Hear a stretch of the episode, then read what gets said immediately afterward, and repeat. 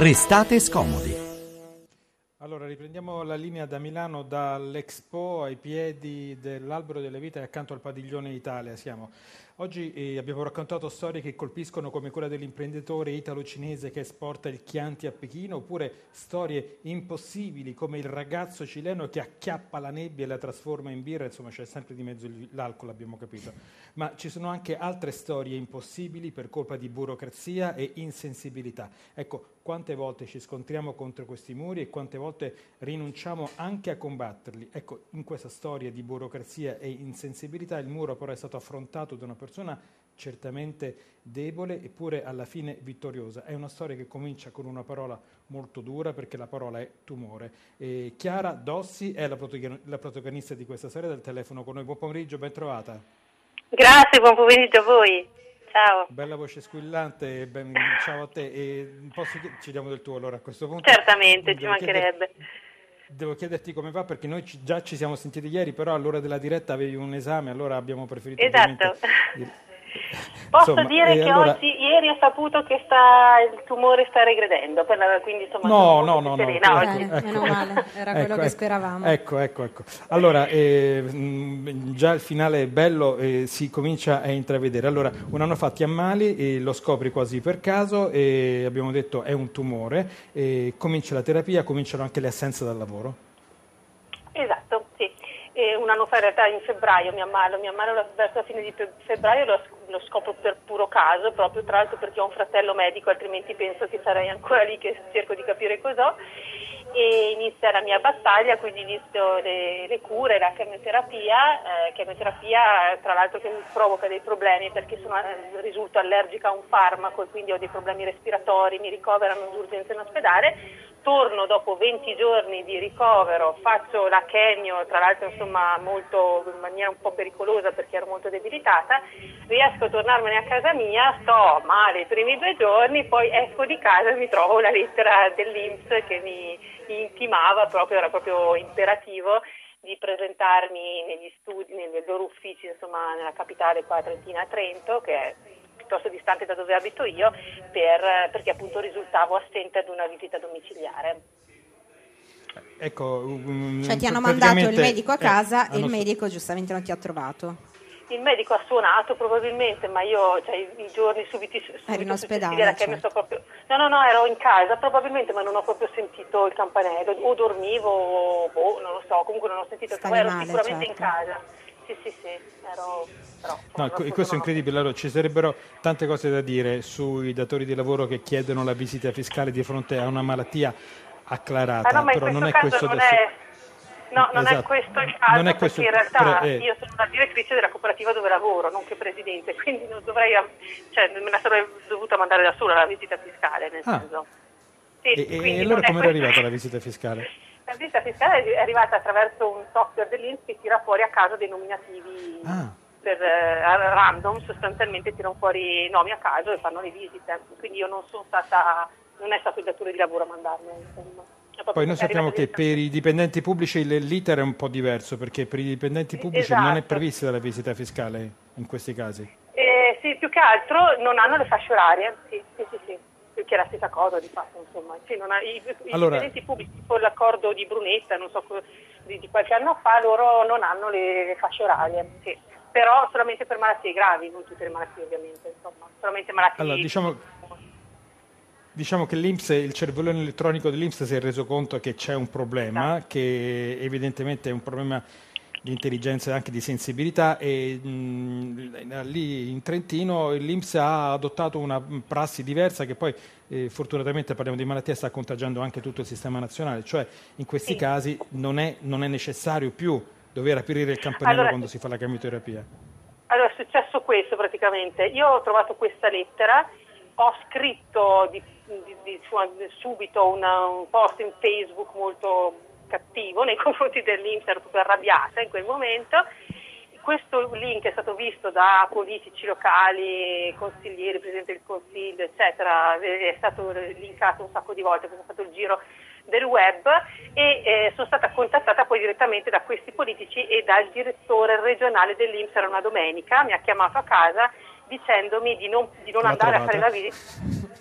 Sì, sì, Poi è pure venuto a casa mia e mi ha trovato, eh, devo dire, nel caso aperto, potevo effettivamente... No, è stata, diciamo che mh, mm, sostanzialmente le cose funzionano così. In Trentino è stata fatta una sanatoria che eh, estrapola praticamente dal contenitore generale di tutti i malati, di tutti gli accessi IMSS, le malattie gravi e, e, tampona così, quindi in Trentino già da qualche giorno funziona così. Ai malati con malattie oncologiche o comunque malattie gravi che sono in terapia non, le, non hanno più le fasce orarie, ok? Mentre sì. nel resto d'Italia è stata presentata una legge all'interno del Jobs Act per modificarla, per, modificarla per, per tutta Italia, insomma, quindi è una, una norma, cioè si modifica proprio una norma nazionale. Senti Chiara, allora, noi giorni fa abbiamo raccontato la storia di un signore greco che stava male, non si capiva perché, l'ospedale gli ha detto vai a farti curare, a farti fare le analisi in una clinica privata, io guadagno 700 euro di pensione al mese, non posso, allora non possiamo sapere neanche cosa hai, poi alla fine, la faccio corta, eh, le analisi sono state fatte, il signore aveva un tumore, una forma molto aggressiva di tumore. Volevo chiederti, in tutto questo ti è capitato mai di pensare ai greci, alla sanità dei greci, dove... Sì che è stata tagliata del 96%. Anche la nostra, sì sì sì. Eh, I greci sono in una situazione devastante, non c'è mica dubbio che... Comunque la tua battaglia, Chiara, è stata eh, vincente e eh, porterà benefici a tutti. Tra l'altro il protocollo eh, del quale tu ci spiegavi gli effetti, cioè che i malati gravi saranno sospesi da questo elenco di visitanti, sì. mettiamola così, si chiama proprio col tuo nome, leggevamo. Sì, sì. L'hanno chiamato protocollo Chiara. Sì. Vero? Sì, Quindi insomma è importante, hai combattuto una battaglia importante e già ne avevi da combattere una forse addirittura di più importante. Sì, sì, sto continuando la mia, però mm. devo dire, allora se c'è una cosa che ci tengo a dire è questa. Io tra l'altro insomma, da amministratore di, un, di, un'impresa sociale mi scontro spesso con la politica, mi scontro spesso con le situazioni che sono delle cariatidi che non si muovono mai. anche noi nel nostro programma spesso sottolineiamo le cariatidi, ne parleremo anche tra un secondo, il nostro secondo ospite è già collegato con noi. Chiara, grazie. Grazie eh, in bocca al lupo per tutto e Chiara grazie Dossi. anche perché hai vinto una battaglia, insomma, non solo per te. Chiara Dossi, grazie. grazie. A voi, buona, grazie a voi, buona continuazione. Grazie. Allora, se si apre anche in questi momenti il sito online della stampa, al primo titolo è Atene, all'Eurogruppo senza un nuovo piano, l'Unione Europea dice Grexit è possibile e mh, mm, poco dopo, scorrendo, si trova un articolo con l'Europa in fiamme a Strasburgo si vota sulle foto al panorama, scritto dal vice direttore della stampa Massimo Russo che è con noi. Buon pomeriggio Massimo. Buon pomeriggio a voi e agli ascoltatori. Allora, il contrasto è stridente, come si suol dire, perché eh, noi parlavamo delle qualità straordinarie che molti uomini non sanno nemmeno di avere, poi invece, come anche Chiara, tirano fuori quando meno se lo aspettano, quando meno avrebbero le forze di farlo, e poi invece ci sono anche straordinarie stupidità che tu scrivi molto bene anche con un punto di penna ironico che insomma evidenzia ancora di più l'assurdità di questo voto che si eh, dovrebbe tenere a Strasburgo dopo domani.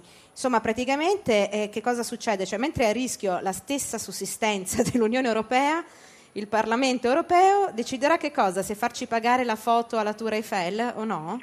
Sì, eh, c'è questa querella nella quale si è un po' attoccigliato il Parlamento, c'è un'ipotesi di riforma del diritto di autore, secondo la quale che si chiama appunto eh, freedom of panorama, libertà di panorama, secondo la quale in un primo tempo avrebbero dovuto essere eliminate tutte le autorizzazioni necessarie ai pagamenti eventuali di diritti eh, nelle foto e ai monumenti, se non che poi per una sorta di eterogenesi dei fini, in questo che doveva essere un documento di indirizzo del Parlamento europeo che in qualche modo impegnava poi la Commissione ad agire in maniera conseguente, si è infilato un emendamento che invece ripristina eh, la necessità di autorizzazione ed eventualmente di uh, pagamento di diritti per le foto ai monumenti, come mm, si noti bene già esiste in alcuni paesi europei. E quindi c'è questa cosa bizzarra per cui domani tra l'altro Tsipras eh, sarà proprio a Strasburgo e, parlerà alla stessa seduta del Parlamento europeo, a un certo punto il Parlamento europeo discuterà se ci si possa fare o meno